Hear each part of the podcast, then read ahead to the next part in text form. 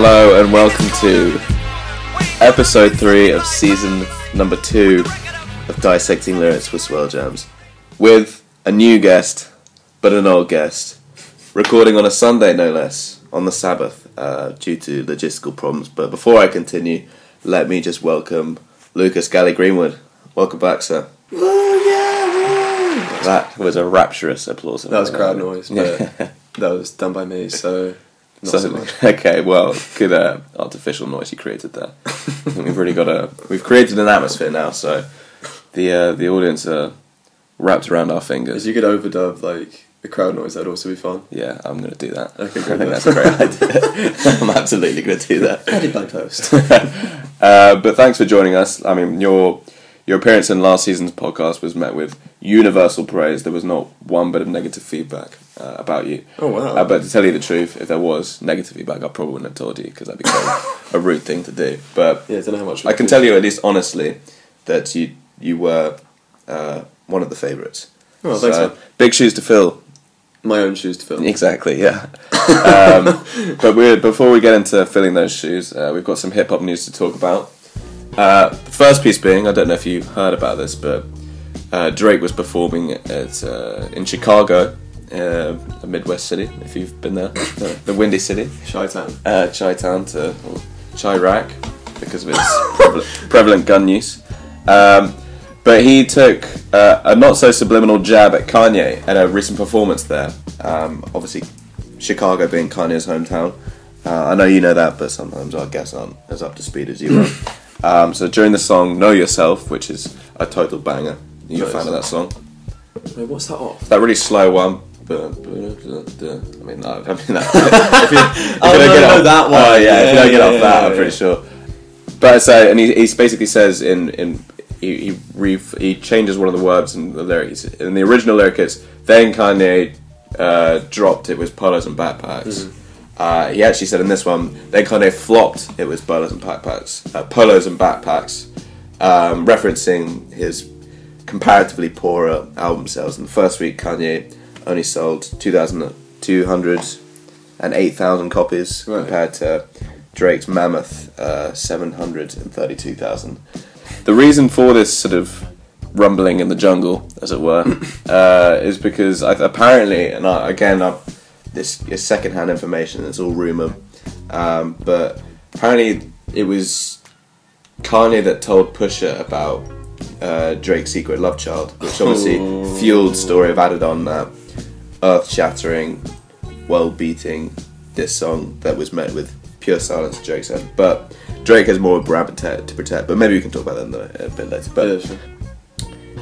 Drake probably wasn't too happy with that, but I guess Drake's done well in a commercial sense. He's absolutely taken Kanye to the cleaners there, quadruple his album sales. So hopefully that doesn't get too ugly, because those two are two forces for good in the hip hop world, I'd say. Second piece of news, I wasn't too keen on this, I've got to say. Well, not this part. This is a great part. 2 Chainz got married this weekend. Oh, nice. To his baby mama, 3 kids they have together. And they success in the world to Mr. and Mrs. Chainz. Exactly.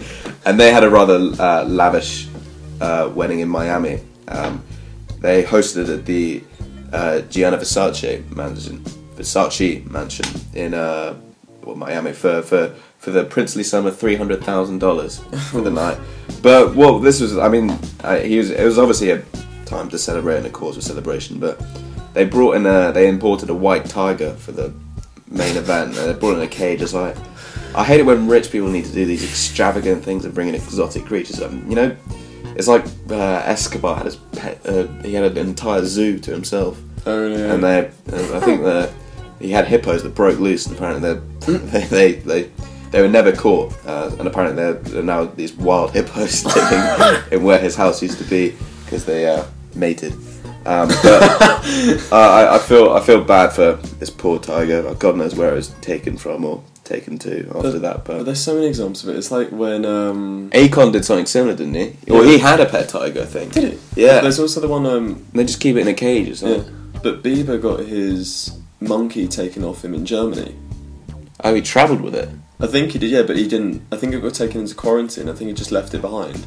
I mean, this could be wrong. I haven't seen the story in ages, but I distinctly remember a story about Justin Bieber, a monkey, and Germany. What? Okay. So, three parts of that story. Hopefully, we can string it together. Yeah. I don't understand. I mean, what's wrong with a dog? They just have to be different in some way or another. But anyway, I'm going to move on from that piece of news to some really good news. Kodak Black was released from prison yesterday. I don't know if you're a fan of his music. I was going to say that's an interesting turn. Well, I'm saying from a purely humanitarian perspective. I'm not saying from a musical sense, it's probably bad news as far as I'm concerned. But I know there are some people like Freddie, who's obviously a big fan of the new wave. So for people like them, this must be really good news. But I just feel like there's enough of there's a big enough incarceration of young black people in America. So it's good to have one out. And interestingly, he changed his name from Juice and Octave to Bill K. Capri. But while he's incarcerated, he got his high school diploma. So yeah, another round of applause. I'm glad he used his time in prison productively. So let's hope he has this. Well, he continues in the same vein that he started in prison. Final piece of news. It's not strictly hip hop, but I felt irrespective it needed addressing. The world became a little bit quieter on Thursday when they lost a beautiful voice in person by the name of Aretha Franklin. Rest in peace, because that is a sore loss to the musical and, cultural world, whatever that means. But rest in peace. I heard she had a tough few days towards the end, but she will forever live on in her music. I think the saddest thing about that was there were conflicting stories coming out. Like, this could just my Twitter being very stupid, but I saw somebody tweet that quite literally the day before she died, that she was laughing and smiling and in conversation. Oh, God. And then day after the news broke. So that... But then, sometimes you do get these random bursts and then these random... Yeah. It could have been true, but you got to be careful. You're quite a prolific Twitter user, aren't you? I do enjoy it, yeah. I've got to master it up. There's a bit of a problem with fake news travelling on it, from what I've heard. I mean, that's on all platforms, but... I've heard on Twitter... It's something like, again, this is fake news in itself, but they did a study. It's something like 4 to 8 times more likely that fake news is going to spread as opposed to actual news. But I think the danger of that is, I think that Twitter is largely used. I mean, because the amount of users on Twitter has died out a lot recently. Like it's actual. Well, once again, I don't know this for a fact, so this is also potentially fake news. We're not very good on this. We're not a very reputable pod at the minute. But because obviously there's been so many stories about the lack of people now engaging with Facebook and stuff like that. Mm. And I think Twitter's been that way for a longer period of time. But I think that's also because people view it as quite a harsh medium to get involved in the sense that people find it difficult to apply an opinion to most things at the best of times in like a written context. Yeah. So the majority, well, without trying to condescend anyone, but by that ideal...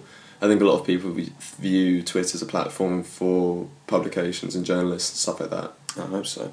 But in that same sense, once somebody realises they've got a voice, they just use it. Yeah. So any idiot can just post something for the hell of it and not really consider it. Yeah, I mean, often I've just kind of felt, I haven't tweeted in a few days, I kind of feel an obligation to tweet even though it's completely meaningless. Yeah, of course. But anyway, that's the general topic all wrapped up. That was fun. No, that was obviously a joke, listeners, relax. But that's what we're going to move on to now.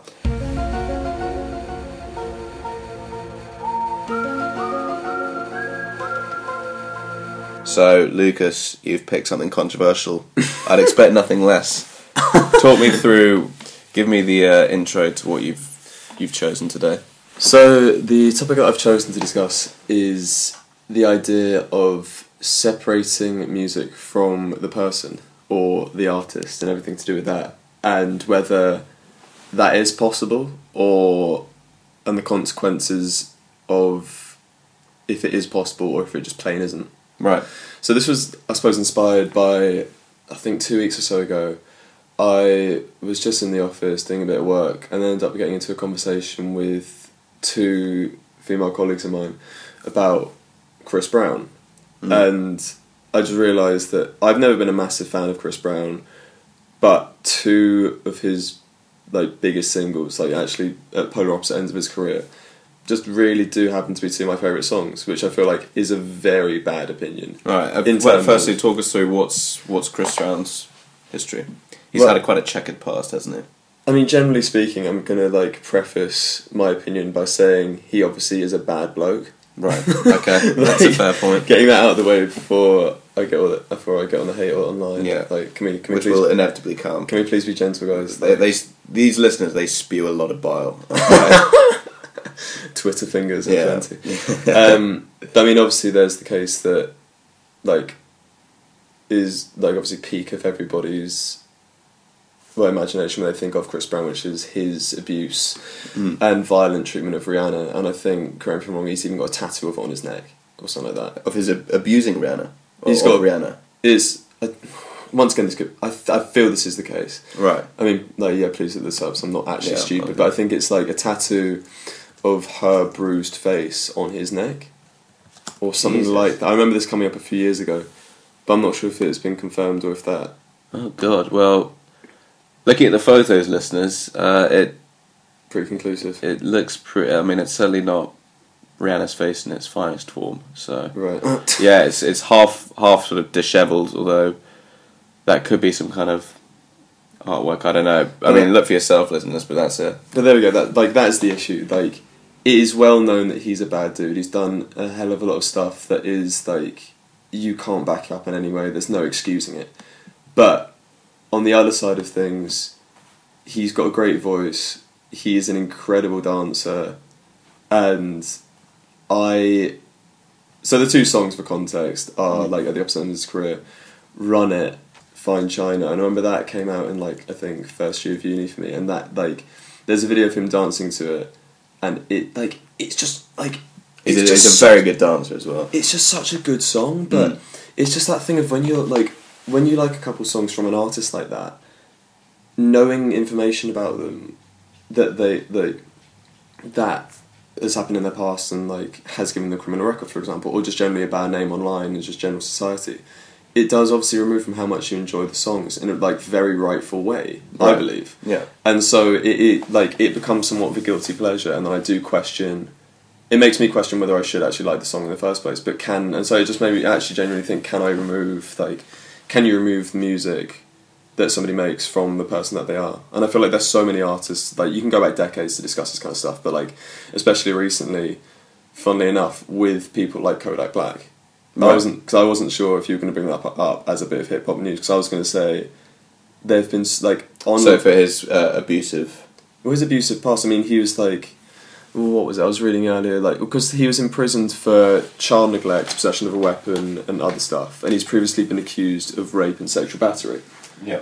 But online, like, you'll go on Twitter, you go on Facebook, and it's just #FreeKodak everywhere, and it's like, I don't know, I've never really listened to him, but like, how it's the exact same. But it seems to be it's a growing trend with a lot of young rappers. I mean, XXXTentacion before he died, he was he abused his pregnant girlfriend, like he beat her up.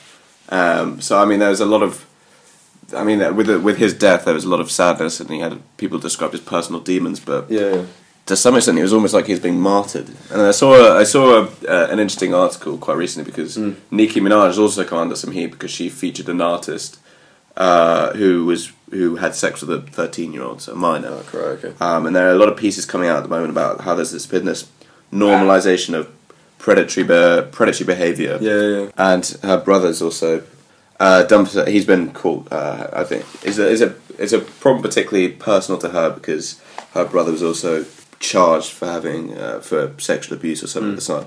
So I don't know. Do you think it's an increasing trend in music at the moment, or specifically hip hop, that this is happening, or do you think there's just an increasing awareness of it?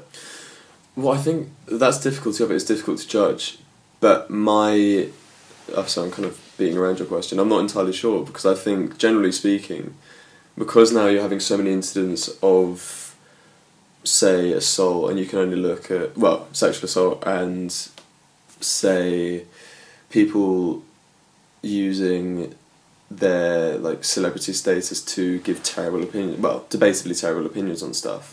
You then also have this kind of movement against that of people then saying, well, people make mistakes and they learn from it, and also people like have a right to their own opinion, and like just upon those two examples. But the difficulty that I find is the way in which you have certain people online, and you have certain publications and stuff like that who will be angry at one thing and give a kind of terrible, not terrible opinion, but like a really kind of like bad rep for an artist who says like one thing stupid about one type of issue, but then completely change tact on another. Like, I feel one personality recently that who's been kind of criminal for that is Tekashi 6ix9ine.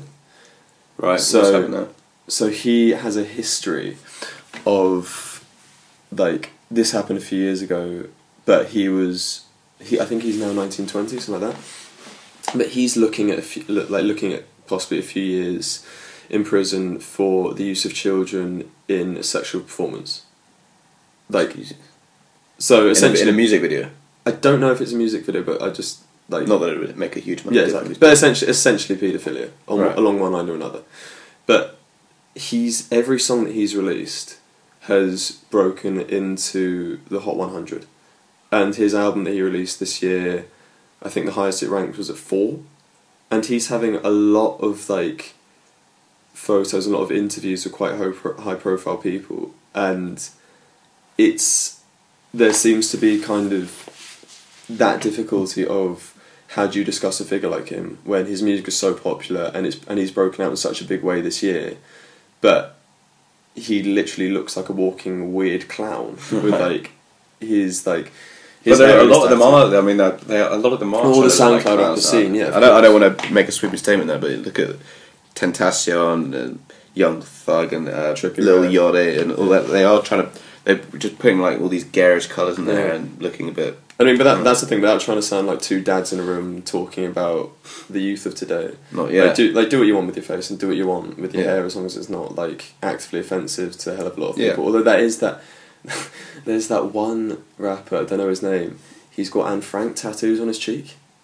Jesus, for what? To what end? I don't know. I've got absolutely no idea. But it's one of those pictures that you see online, just going. The guy I spoke about on a podcast in last season, Gunplay. He's got a swastika on his chest or something like that, and his whole shtick was that it's like, oh, I'm shining up a mirror to society. This is how you treat people. Like, okay, that's a bit of a stretch, but I mean, I think it's just the general issue is just like it's people picking and choosing what they will stand for and what they won't stand for, and stuff that they will be opposed to and stuff they'll just like turn a blind eye to, and it definitely depends on like the artist and how much you find it interesting. Like the way that a hell of a lot of the online community actively say refuse to listen to Ye on the basis that it came out a few weeks after Kanye backing Trump and the photo of Kanye wearing the Make America Great Again hat. Yeah. Which is like, fair enough, that's your opinion. Like, you don't need to listen to that album. But then they're still the same ones that are still listening to it.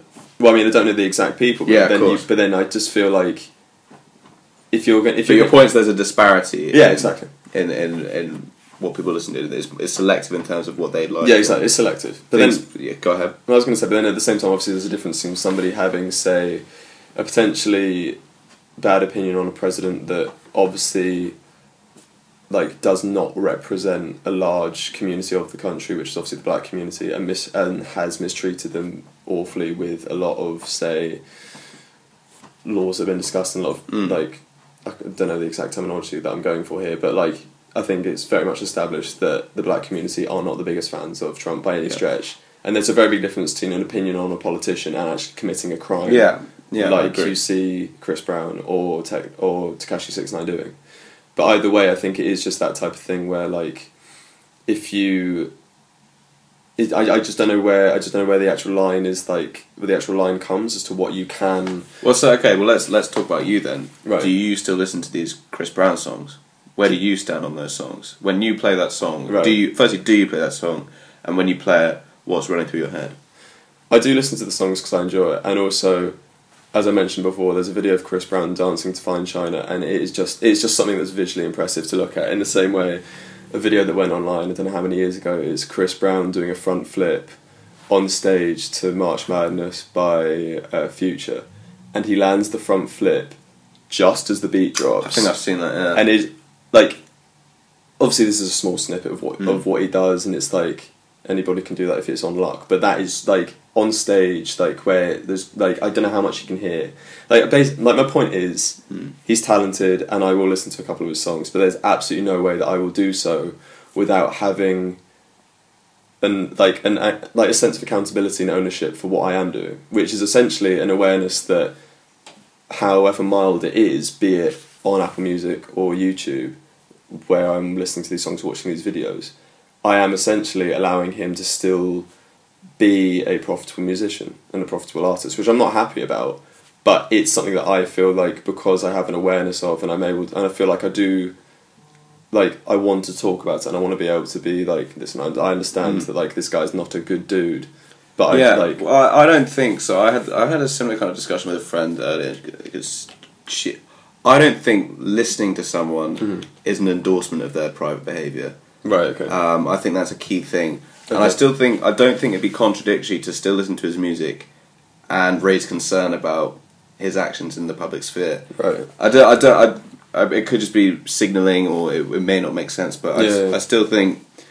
I mean, it's interesting, though, because there's almost a bit of an Icarus syndrome, because there was Robin Thicke, who obviously, his one song shot him to stardom. He was the biggest name in the world at one point. And then all the allegations started pouring out, and then all these stories started coming about his sexual misdemeanors, and he was completely ostracised from the community. Yeah. So it's just interesting to see. I wonder if these kind of rappers in the new wave band hit the mainstream more and more often. Yeah. If they're going to succumb to the same kind of thing, which is why I'm still surprised. Chris Brown, he is a mainstream artist. Yeah. And I don't think his sales have really been dented, to be honest. No, but I mean, it's like, but it's the same thing with so many. I feel like the interesting thing, like, compare, say, music to the film industry at the minute. If you have any actor or say even a comedian, so like Louis C.K. or Aziz Ansari, although Aziz got backed recently by Netflix again, didn't he? Yeah, I think so. But like, the example I was going to give was, you have any actor or someone like that ends up having a story about them, or that comes out from their past, that can just break their career and ruin them, or it can end up denting a public opinion so much that the roles that they get are going to be heavily impacted. Whereas I think in the music world, for some reason, I feel like it's less of the case, unless you have such a bad situation, like, say, the guy, I can't remember his name, but from Lost Prophets. Can't remember his name either. You know who I'm talking about? No. So the guy, the lead singer from the Lost Prophets, Welsh guy, is Ian Watkins. He got done multiple years ago for paedophilia in a shocking way. Like, the entire story and the nature of it's obscene. I think it was, like, I don't really want to go into it because I don't know the actual kind of detailed history of it, but like, he got done in a big way. He's now in prison. So like, that was like, the band were over, they had split up, the band all essentially like came up with the story. They had no idea what was going on, and they had knowledge about this, but like, he's obviously in prison by it, so that's an extreme case, but there's no way his career's ever coming back. The same with like, say, like Gary Glitter, for example, years ago. But then, okay, so what about this? What about R. Kelly? But yeah, that's the biggest example at the minute. Yeah, and yeah, there's a movement. Yeah, there's protests, but people are still, in spite of the overwhelm. I mean, it's nothing proven. It must be stated. Yeah. But the allegations are so overwhelming, and the evidence is so overwhelming that he is running something very suspicious. And I just don't understand how people can still go to those performances where it's such a sexual performance as well. Yeah. And how he can get away with still selling out gigs. But do you think that he should still? Because I think, I can't remember if we spoke about this in the last episode of the pod that I was on, or you definitely spoke about this on one episode, his music being taken off Spotify, and I don't know if it's been taken back. Do you agree with that? No. I mean, so I've always had the view that they're a private company that can do what they want. Right. If they want to take it down, they can. I'm uncomfortable with the idea of investing so much power in the hands of, you know, an unelected elite in San Francisco. Right, yeah. But I also think that it's up to the voter in that sense to vote with their feet, and if they don't want to listen to his music, they don't want to listen to his music. I don't think it's Spotify's right to take that power away from people. Sure. But like I said, they're not the government. They can do it if they want. I just think on the basis of things like hate speech, it's very hazy, amorphous language, and it opens up a very dangerous... it's a slippery slope, isn't it? And then you can... And then what happened is they started quote mining all these other people, and you can get back to people like Dr. Dre, who's also done this kind of thing. It becomes very hard to patrol and to demarcate and to define what's actually wrong. Yeah. And to monitor, I guess. Well, that's the thing. I just think it's... Originally thinking about this conversation, I wanted to kind of preface it by saying if we ended up coming up with an answer, then we've essentially done a bad job, because there isn't an answer to this. Essentially, it is something that is so subjective to everyone's opinion that I don't feel like there's nothing direct that can be said. But at the end of the day, it is... I hate that phrase, but it should be down to one. It's one person's own conscience versus another. And exactly. I mean, I think that's the point I was going to conclude on as well. I think at the end of the day, it ends on your using your intuition, how you feel about it. It's not what other people tell you should do. It's down to your discretion. The only times I'm a little bit concerned is when the people listening to their music, they don't know who the person is, or they're not aware of what that person's done in some extreme circumstances.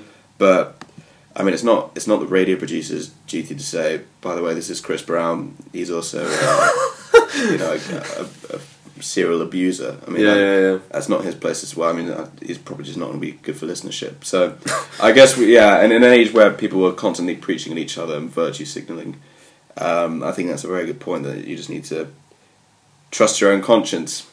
Trust your own conscience, but also be held accountable for what you do. And at least if you are going to do something like that, be aware of what it means to other people, and have a degree of understanding and a degree of kind of be able to speak about it. Right. Rather than you listen to a Bob Knight's character, do you care? Oh, no. Okay, good. Thanks. Yeah, yeah. Okay. Helpful. Yeah. No, I take your point. I mean, that's good discussion. I mean, did you have anything else you wanted to say about that? Listeners, let us know what you think. We haven't... I mean, can you separate the art from the artist? We're still undecided. Depends. I guess you probably would have known that beforehand, but... an interesting discussion, nonetheless. But now, we have some very important business to take care of.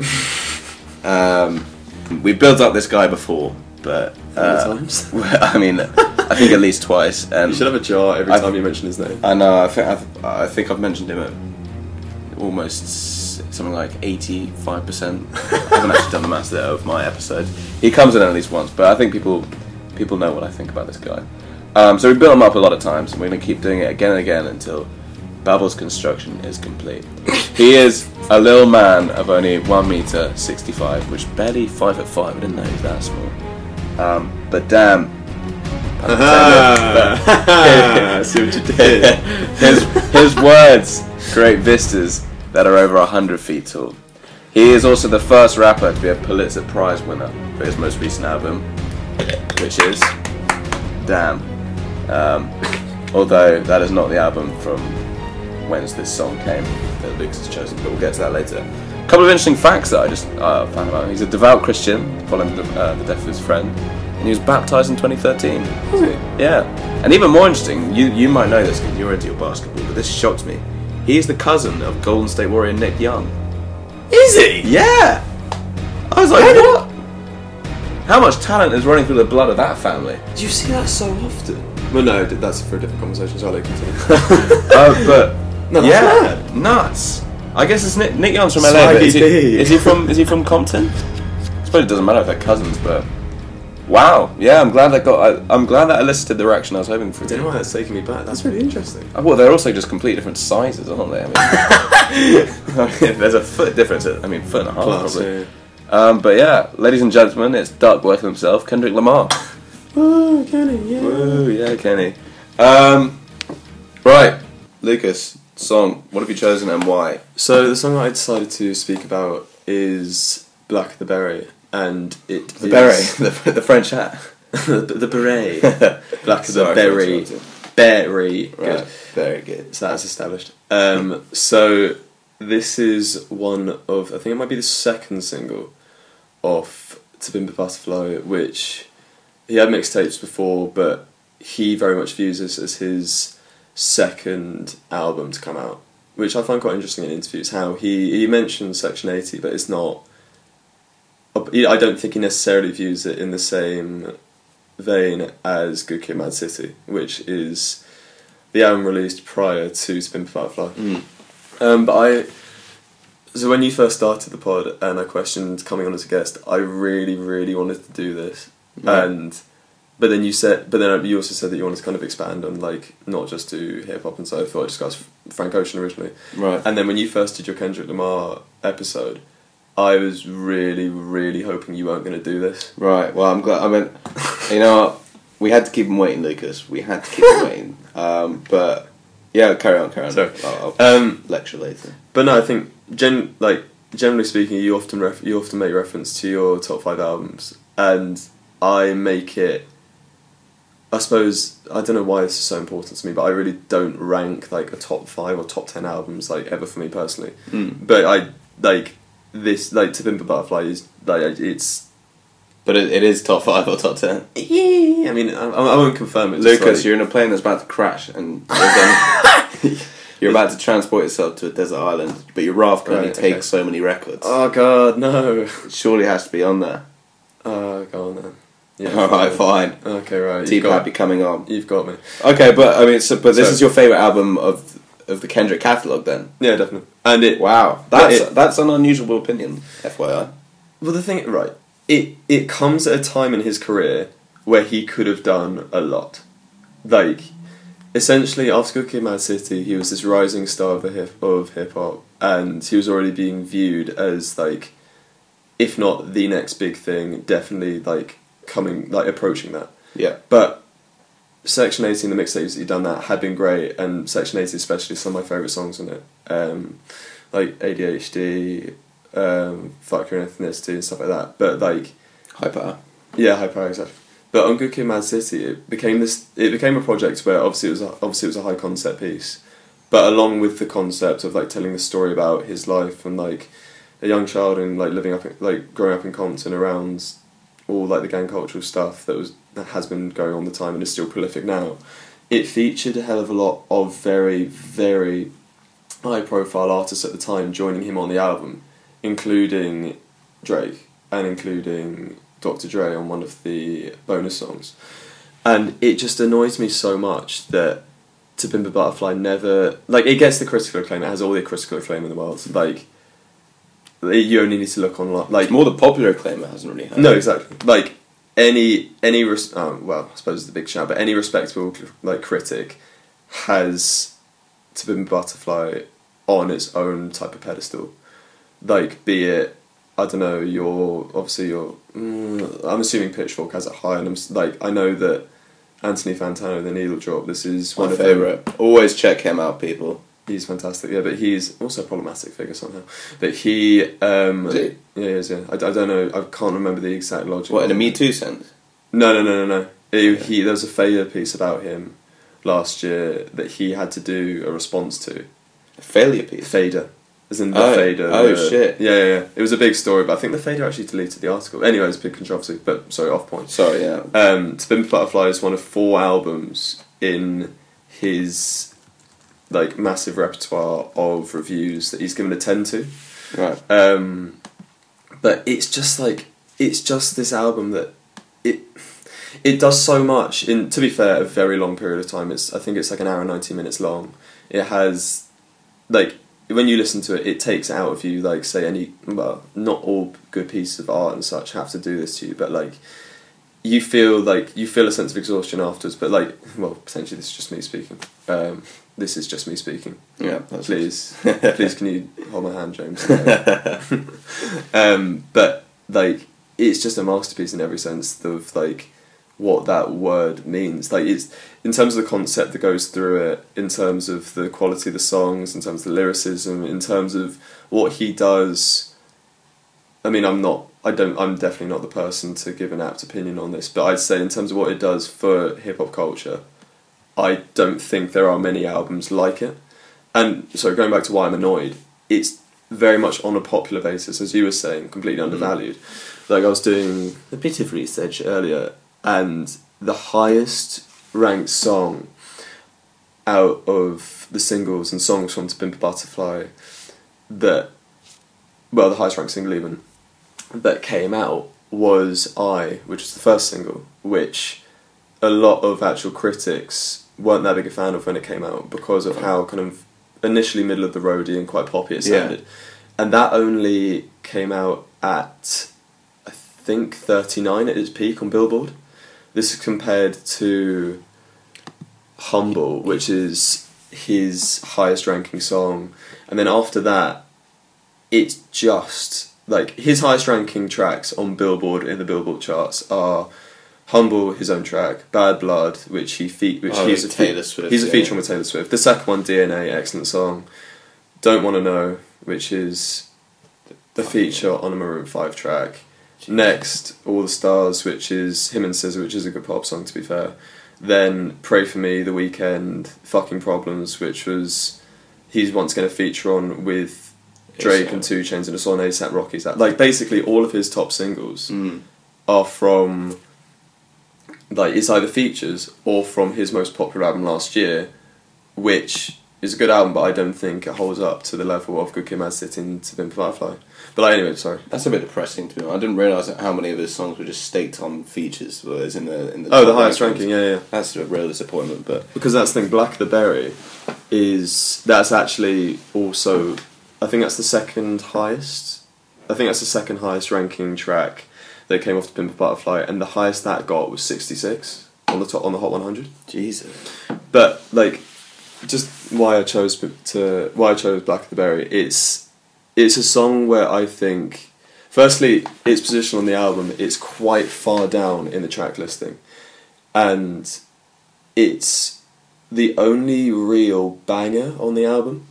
King Kunta, you could kind of make the argument. But not like a hip-hop banger. That's like, King Kunta is like very funky and very like, it's not like... Yeah. It's like... I suppose it was most traditional as well in the sound in terms of... Oh yeah, in terms of you think a hip hop sounds like. That's my point. Yeah, yeah. But what's interesting, actually, going from that, the production, it's just such an interesting split between like what you'd expect Kendrick to be a part of and what you'd expect Kendrick to do, but then the person he also is mid this like To Pimp a Butterfly kind of world that he made himself.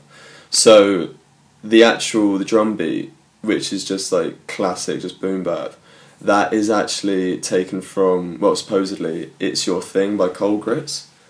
Right. Which everybody knows that. I'm not gonna mumble it. But interestingly, Kanye has used that on both Crack Music and Power. Right. But it's just this very classic boom bap beat, and like the tone of the song is just so much darker, and is like his voice is just so much more like empowered and so much more angry, and obviously like it fits in typically with like the lyricism and with like what he's speaking about, but at the same time it's not just him being angry and like losing kind of form like by being angry. It's like perfectly guided like poetry, and it's set up, he sets the song up as he does with like all, like, so many of his big tracks in a way where like you can't miss any beat of the track. It's also the song itself is a radical departure in terms of tone from the rest of the album, isn't it? It's all going pretty smooth and so it's sort of bubbling under the surface, and then it sort of erupts in this song. Well, that's the thing, Complexion, which is a song before, is this really smooth track where Rhapsody's got a really killer feature on it, and that's another interesting point, so to kind of go off this track and actually speak about the album generally. This is an album that is constructed by him. This isn't one, kind of going off the point I made earlier, where he had to bring on Drake potentially, and he had to bring on Dre. Yeah, most of the songs aren't featuring. Most of the songs are just solo tracks. The only household name he's got on there is Snoop Dogg, and he's just ad-libbing. Sounds like ad-libbing. He's not even doing a verse, to be honest. So. But that's the thing. It's like, it's just the interesting thing with this album that he was handpicking people, and like Terrence Martin's production, specifically on Black of the Berry and other tracks itself, and like his effect I've spoken about this in the past, and I feel really wank whenever I say this, but I definitely feel like there is a, like... We're there well was, past that point. Like, the hip-hop world was changed as a result of this album. Like, there were a lot more... There was an influx of jazz rap albums after this, inspired by this album. And, well, very much could be the case anyway, I hope I'm right. Yeah. And also, the artists, even though they're not necessarily that mainstream now, that featured on the album have had a huge rise from this. So you've got people like Thundercat, who's obviously, like, he's now rising to the point of notoriety, and, like, he's been around for quite a few years. Like, insane bassist, ridiculous. Like, the same thing with Flying Lotus, had notoriety, featured on this album, and it's only gone up since. But two of the big ones, well, three of the big ones to me are Bilal, who's just got a beautiful voice, and he's released a couple albums since. One of them is fantastic. I can't remember the name of it. It was actually the album, I think, before To Pimp a Butterfly came out, or just after. And then you've got Kamasi Washington and Rhapsody. Yeah. Like, Kamasi Washington is probably one of the greatest saxophonists in the world right now. And he runs hugely on this entire album. And Rhapsody has that feature that's so well known on Complexion, but her album last year is fantastic. But, like, my point being, this is something that's been crafted by him, and it almost feels like hand-shaped. Like, there's a great story, I can't remember the exact details of it, but apparently Thundercat was just, like, playing bass just on a seat, and he's just playing to himself just for the fun of it, just, like, between recording tracks. And he doesn't realise that Kendrick is just standing over him, just arms crossed, just, like, looming over him, just, like, watching him play. And then just suddenly, just, like, when he played a certain bit, just stops him, was like, no, that. Really? And then records that, and then, like... So what song does that become? I'm not entirely sure. I don't know the exact details, but I read that somewhere. But, sorry, actually, getting to Black of the Berry, I feel like we've kind of gone through enough stuff in terms of, like, background. Like, it's... The way that it's built is just so just astutely done in the sense that it's got... I feel like it's only a story that Kendrick can tell because of... And I feel like he's kind of made this foundation for himself, being this kind of more conscious rapper, that he speaks about issues of how, like, black culture and hip-hop culture has been obviously massively appropriated through, like, through white gaze and through white people. Sorry, the white gaze, like, as in... Sorry, I realised it sounded terrible in my, like, pronunciation of it. And, like, generally speaking, like, society in that way, and the way that obviously hip-hop culture generally is now such a big industry to, like, so many different kind of factions of society, be it art, be it fashion. It's a rainbow coalition now, isn't it? No, exactly, but, like, throughout the track, He just batters off so many just heavy duty bars that, like, if you're not somebody that is necessarily that poetically inclined or whatever, you don't have to be to get the, like, the metaphors that he's discussing, and, like, even the stuff that is so, like, out there, like, in the part of the track that I decided to play, it's just this incredible verse that I think is, I keep saying, one of my favourites. Like, I keep using that phrase, so everything's probably one of my favourites at this point. But, like, this verse just has to be one of the best to come out in the past 10 years. It's funny how Zulu and Xhosa might go to war. Two tribal armies that want to build and destroy. Remind me of these Compton crip gangs that live next door. Beefing with power rules, only death settled the score. So no matter how much I say I like to preach with the Panthers, or tell Georgia State Marcus Garvey got all the answers, or try to celebrate February like it's my B-Day, or eat watermelon chicken and Kool-Aid on weekdays, or jump high enough to get Michael Jordan endorsements, or watch BET cause urban support is important. So why did I weep when Trayvon Martin was in the street? When gang banging make me kill a nigga blacker than me. Hypocrite. So, his just general discussion and his, like, his awareness and context to both a greater black history and his own part in his own kind of whereabouts and his own neighbourhood and his own, like, living is just, like, it's... He does it in this verse in such, like, important way, and a way that's actually been criticised, which I find fascinating. For, like, fair enough reasons, and it's just generally misunderstanding. But...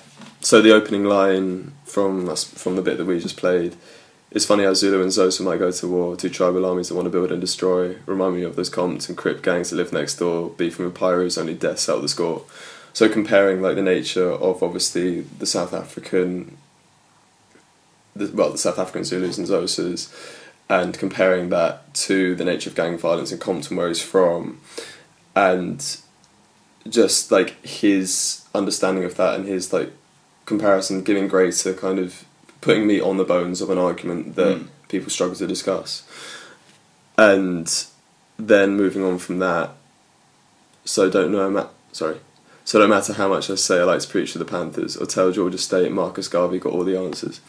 Just referencing such a kind of obviously outright bold group in the Black Panthers. Everybody knows about it. Everybody studies civil rights at GCSE history or something like that. A notoriously militant civil rights group. Yeah, exactly. But then moving on to discussing Marcus Garvey, who I don't think everybody might know about, who is a socio-economic and political leader that led a movement in the 20th century and preached about like Pan-Africanism and like rebuilding infrastructure, basically to help like overcome social inequalities in the Americas and like the Caribbean. But the other interesting thing about it is like he references Georgia State as a university that actually runs a course on Kanye West and also integrated Good Kid, M.A.A.d City into the curriculum within the school. Really? So just like... Well, the course title is Kanye West. I don't know that per se, but like... it has a course on Kanye West, right? Like just as a point. So he's putting Georgia State and Marcus Garvey in the same place, like within two lines. I'm mentioning like the Black Panthers, and then he just rattles off these next lines that are just so obvious. And he's like, at this point, the production is basically cut out, so it's just this eerie guitar in the background, like drums have cut, like all at most you can I think hear is just a low key bass. And just Kendrick just rattling off. Yeah, it's or five times. It just hits you, and it's like it doesn't matter who you are. Like this is just like it's just impact just on every level. So, or try to celebrate February like it's my B-Day even. So February, obviously famously Black History Month in the US, or eat watermelon, chicken, and Kool-Aid on weekdays. So, like stereotypes. Or jump high enough to get Michael Jordan endorsements, or watch BET because urban sport is important. Like, just listing off all the things that might be typified as your stereotypical black figure in the US. But the last two lines of the song, like these drew a lot of controversy, by the way. But we'll talk about it after. So why did I weep when Trayvon Martin was in the street? When gang banging make me kill a... I'm not going to say it. An M word. Blacker than me. Hypocrite.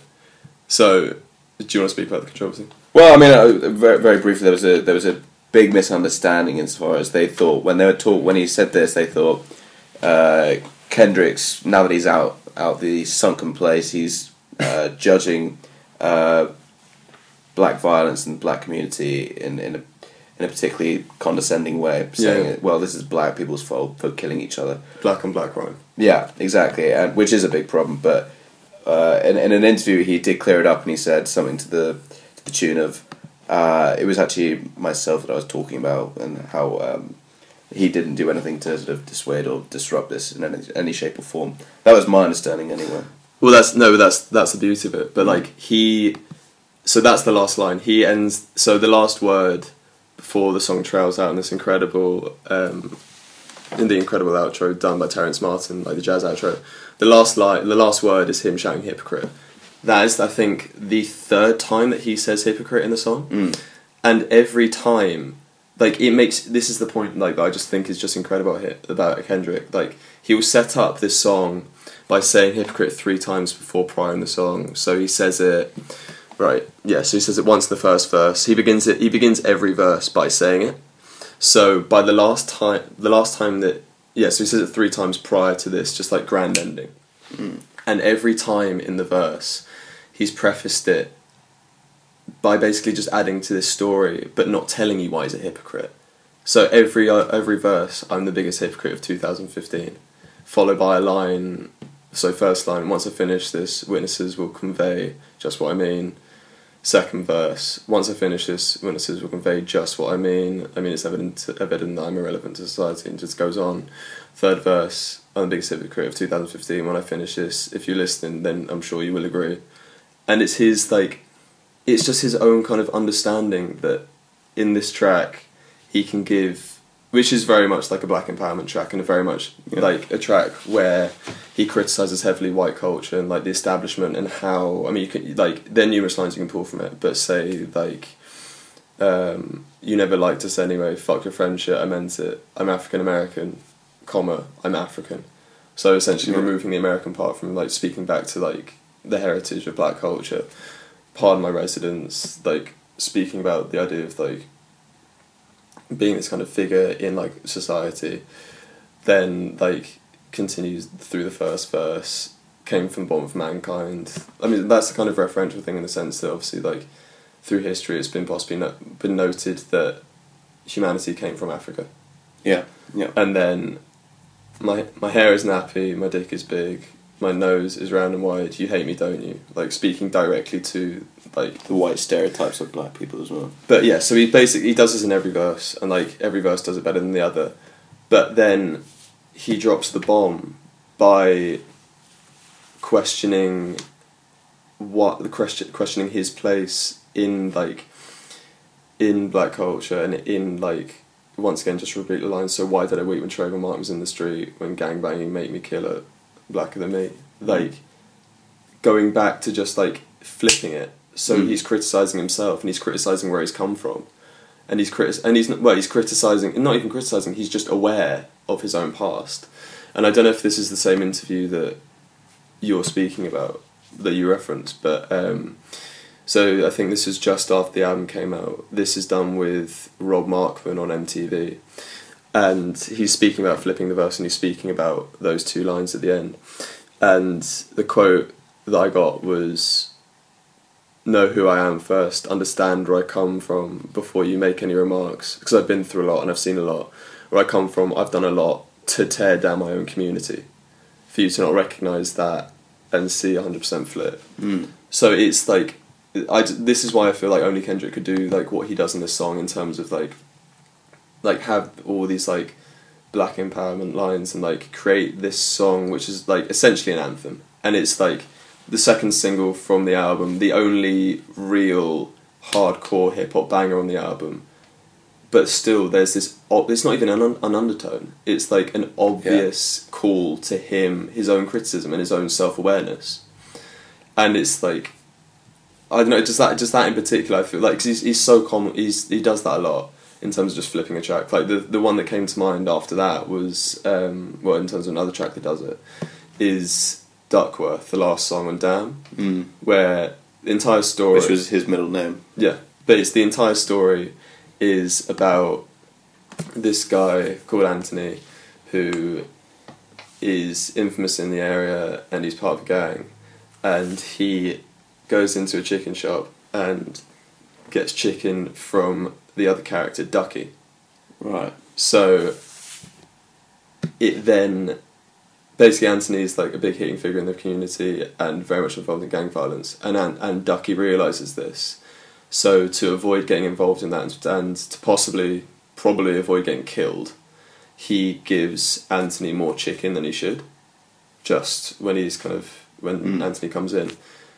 It's the story is flipped in literally the last couple lines by him saying, because if Anthony killed Ducky, Top Dog could be serving life, well, I grew up without a father and die in a gunfight.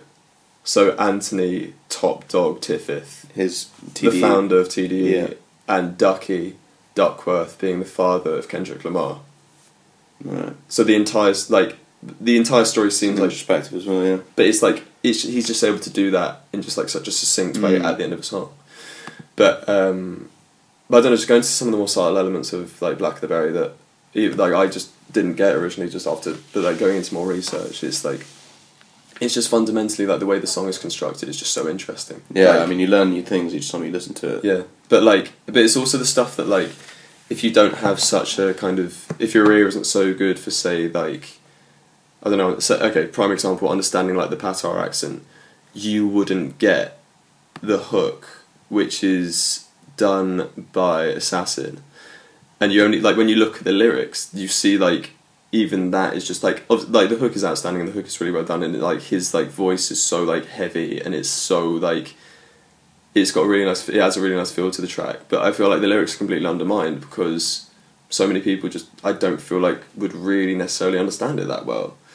Like, I said they treat me like a slave, call me black, well, you never, wait, sorry, well, we feel a whole heap of pain, cause we black. A man, I say, they put me in a chains, call me black. Imagine now, big gold chains full of rocks. How you know see the whip, left scars upon me back. But now we have a big whip parked on the block. All them say we doomed from the start, cause we black. Remember this, every race start from the block. Just remember that.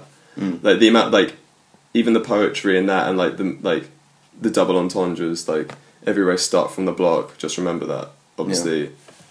Where do races start? The block.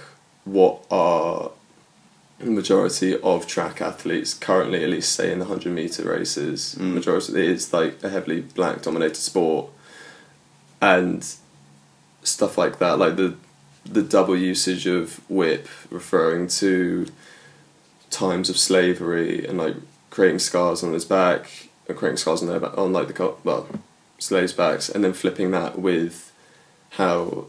In general society now, with rappers and big time influential black figures now owning like stellar cars. Yeah, I mean, importantly, the hook keeps the momentum of the song going, which is always important because sometimes it can completely break the flow or break the momentum. So yeah, exactly. I mean, a very engaging discussion that I have to say.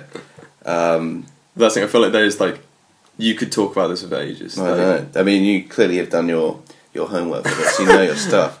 Well, I mean, is there any final words you'd like to share on the song or upcoming events of your life or...? Upcoming events of my life? I've got nothing on that, but... Where to follow you? There's stuff. What's your handle on Twitter? Where can people send their bile and abuse? Galli Greenwood, so that is Galley... Greenwood, G-R-R... No, how did I forget how to spell my own name? God. Well, you can work it out, but that's also on a like brand synergy basis. That's also my Insta name. So brand synergy, fucking hell, you are corporate. But like, going back to Black of the Berry, just like the album's great. Like if you don't like intense hip hop albums, like fair enough, whatever. But like, there's so much to it in terms of like. Actually very good listenable music that isn't too harsh and just outright like it's just really informative and like really just important in that way like I could say more but I'd be dragging this on. No, I mean I've thoroughly enjoyed it but thanks man. Yeah, I mean that was one of definitely the most informative one we've had so far I think. There's just many layers to that. It's a song that you could write a few dissertations on. Oh, like, there are gonna be, like, well, beyond essays, like, there must be, like, dissertations on this album now. Have to be. Like, 3 years down the line? Surely. I'll do some research, and if I find it, well, I'll share it on the Instagram, because I'm sure it'll be able to be condensed into a short slideshow on that. But, well, thank you very much for coming on the show once again, Lucas. Thank you for having me. Pleasure. The second time, I'm sure there'll be a third. Oh, here we go. Well, hopefully, anyway. Do I have to start chasing for this now? No. But no, it's always exciting to see what choices you have, so... Well, thank you very much. Appreciate being brought on. Yeah, well, thank you for being such a good guest. Now that's enough dick-sucking for now, so... thanks for listening. If you've made it through thus far, I should hope you should have. You could abbreviate it, I guess. Listeners, it's only a Sunday, so you probably won't hear this till the Wednesday, but... Have a very good week, and I'll catch you then. I'm in the Bye zone. For now. I'm feeling like none can stop me on the throne. I never been a carbon copy.